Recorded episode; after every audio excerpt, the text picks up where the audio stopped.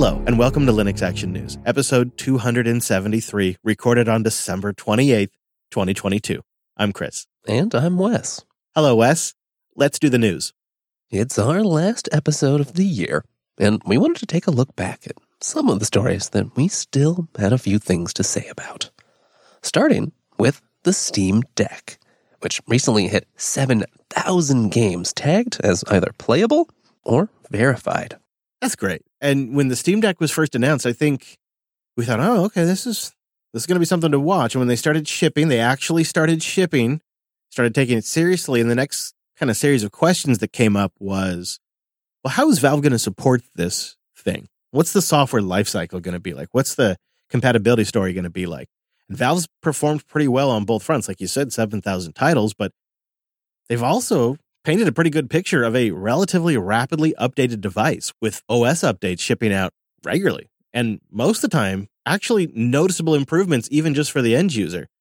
And I've really heard of no major significant issues that have blown up devices or bricked them. Yeah, I mean, as an example, SteamOS 3.4 shipped late last week. And among the usual sorts of bug fixes and other improvements, it was interesting to note that they updated to Plasma 526 for their desktop mode. That means they skipped over at least two point releases and picked up a bunch of significant fixes to Plasma itself and to Discover. Yeah, makes it even a better experience when managing Flatpaks now on the deck. I generally read through the release notes for each SteamOS update before I've installed it on my deck. And honestly, kind of blown away by the rate of development. They have sometimes break like little small things here and there. Um, like an example would be I think the deck originally shipped with SSD trim support, but then they had to roll it back for some reason. I don't recall anymore. And now with this most recent release, they've actually re-enabled it. They've had so a, a few small bugs like that, but they've stuck with them and they've got them fixed. As for the deck hardware, well, of course, supply was rather tight this year. But now, if you place an order, you can expect to receive it within just one or two weeks. And a reservation, well, that's no longer required. Valve staffers have also said publicly that the deck has crossed over a million units shipped.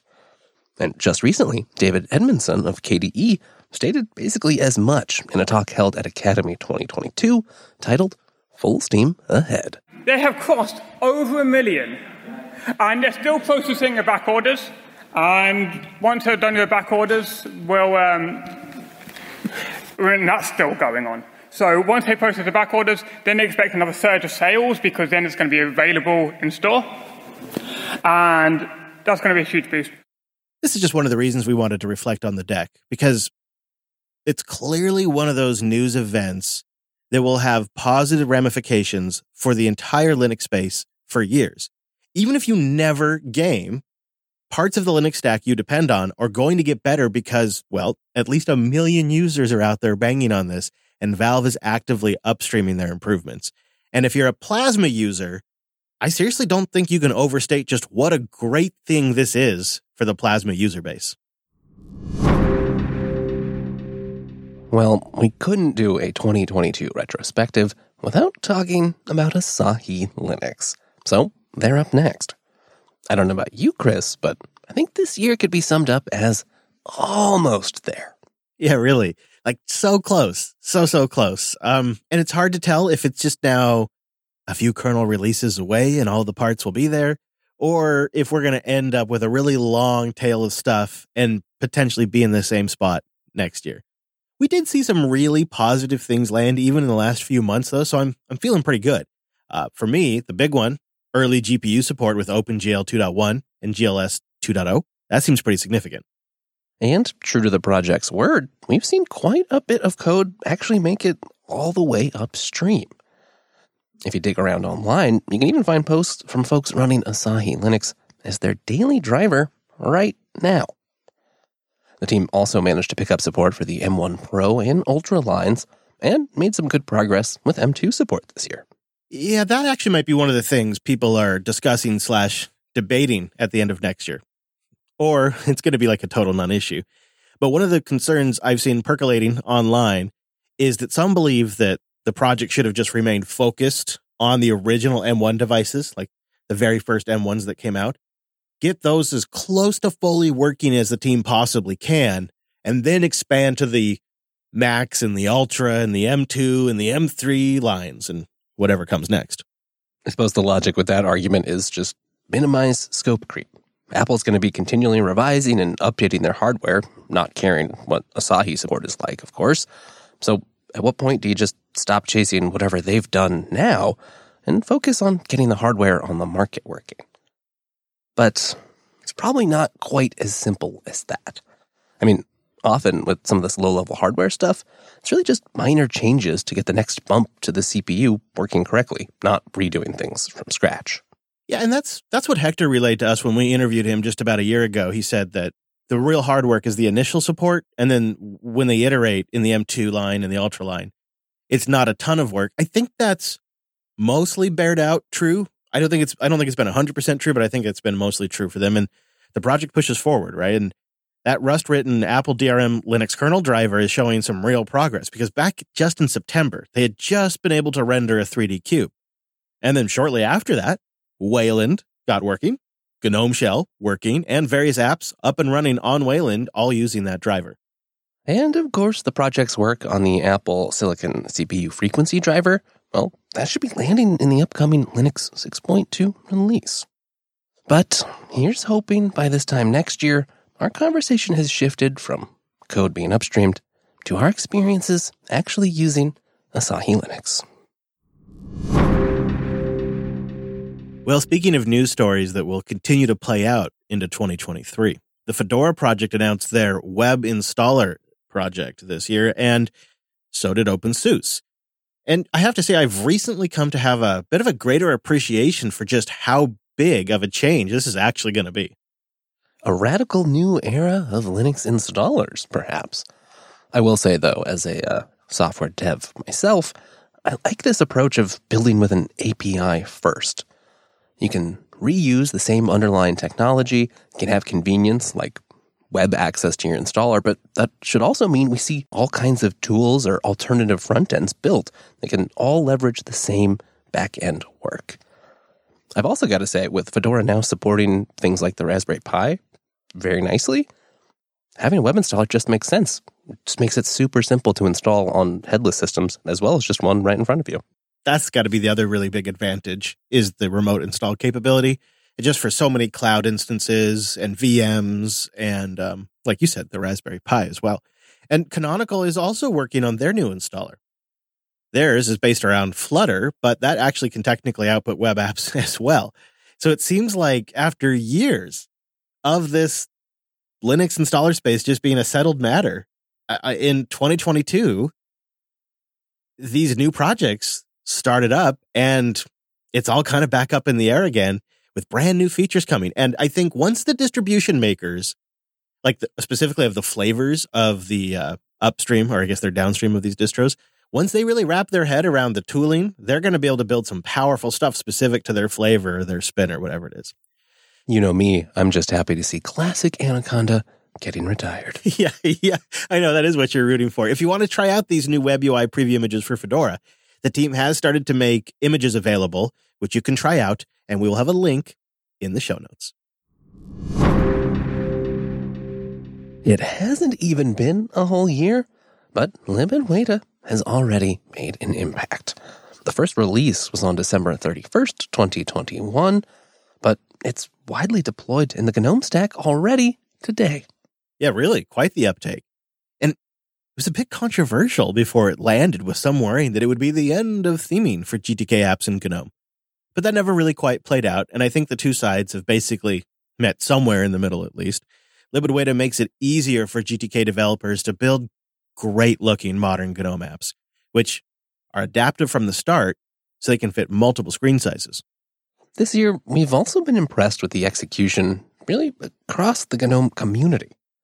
Along with the rollout of libadwaita, we saw quick uptake of GTK4. And we also saw a considerable amount of cross project collaboration throughout the year to get those new features out to end users, like GTK4 and Pipewire updates, design refreshes, and yes, Wayland improvements. But it's not just GNOME. Really it's Plasma and GNOME that have impressed us this year. I think 2023 was a great year for both the projects themselves and anyone using them on the desktop. They managed to keep this same momentum up next year. Us users will be in for a real treat. Linode.com slash LAN. Go there to get $100 and 60 day credit on a new account. And it's a great way to support the show while you're checking out fast, reliable cloud hosting, the best in the business with support that backs it up. Real humans all day, every day, even the holidays, my friend.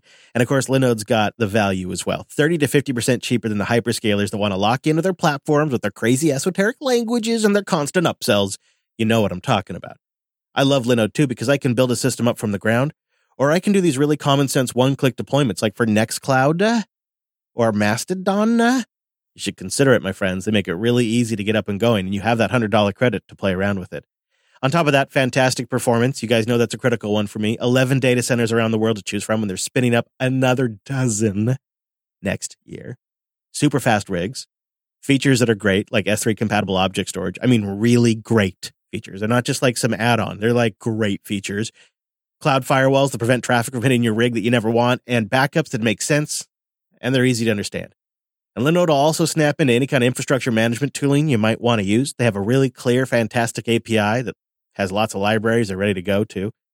Linode's what we use for everything we deploy to our end users, or I guess listeners, and for ourselves. Anything we're going to collaborate, anything we're going to host in the cloud, we do it on Linode on our terms. So go get the hundred bucks and try it out for yourself and see what I'm talking about. It's a great way to learn too. It's a great system for that linode.com slash LAN. That's linode.com slash LAN. And thank you to Kolide. With Kolide, endpoint security doesn't have to be a battle between IT admins and end users. That's because Kolide does things differently.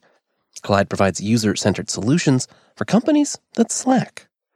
Users will receive security recommendations, and Kolide will automatically notify your team when their devices are insecure and give them step by step instructions to fix the problem.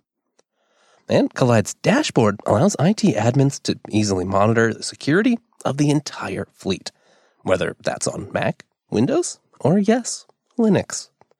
With Kolide, you can build a culture of security and meet your compliance goals. Go try it out for free at kolide.com slash LAN and get a goodie bag just for activating your trial. It's time to put end users first with Kolide. That's K-O-L-I-D-E dot com slash LAN. This year, NVIDIA made a huge splash when they announced their open source kernel driver for their famous, or maybe infamous, GPUs. And this being a multi year effort, really the story is still just beginning at the end of this year. But the official announcement was made on May 11th. But your humble hosts begun to suspect something was going on around April 21st of this year. You see, in episode 273 of Linux Action News, we covered that NVIDIA was dropping some new direct rendering manager code for the kernel, and they were upstreaming that. We started to ponder if this could be a sign of something more significant to come. This latest dump is out for review right now, and if that goes well, it could clear the way for the NVDLA stack to be at least considered for mainline kernel adoption sometime down the line. Right. And then we'd be looking at an open source driver from NVIDIA in the kernel, an open source user space driver as well. And one wants to believe maybe NVIDIA is building towards something here, establishing new relationships and doing things differently, laying some kind of groundwork for maybe an open source driver for the rest of their hardware.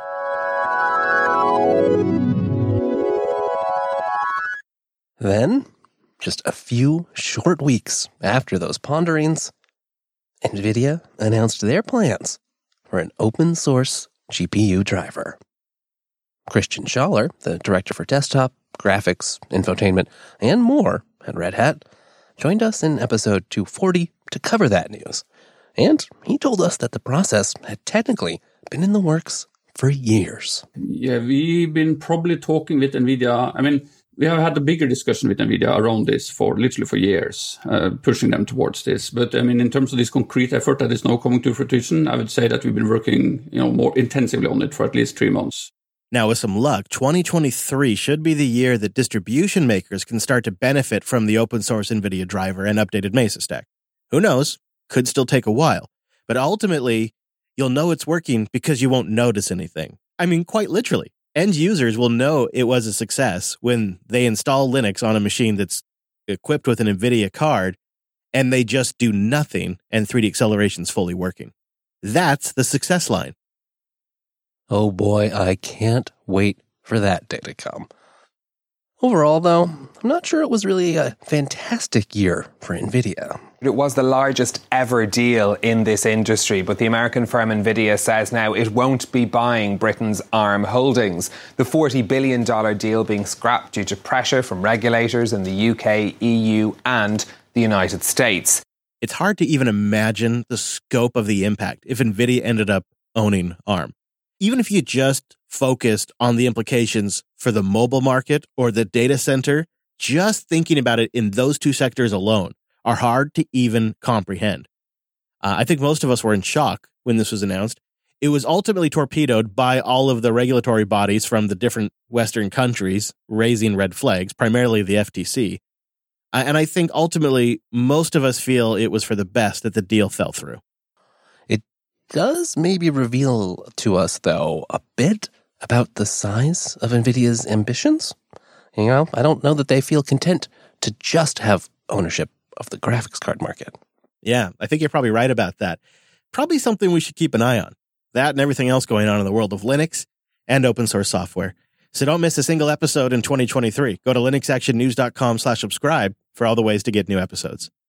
And linuxactionnews.com slash contact for ways to keep in touch. Did we miss a story? Boost in with the new podcast app or at thepodcastindex.org and tell us what you'd like us to cover. We'll be back next week and next year with our take on the latest Linux and open source news. Thanks for joining us. Have a great New Year's, and that's all the news for this week.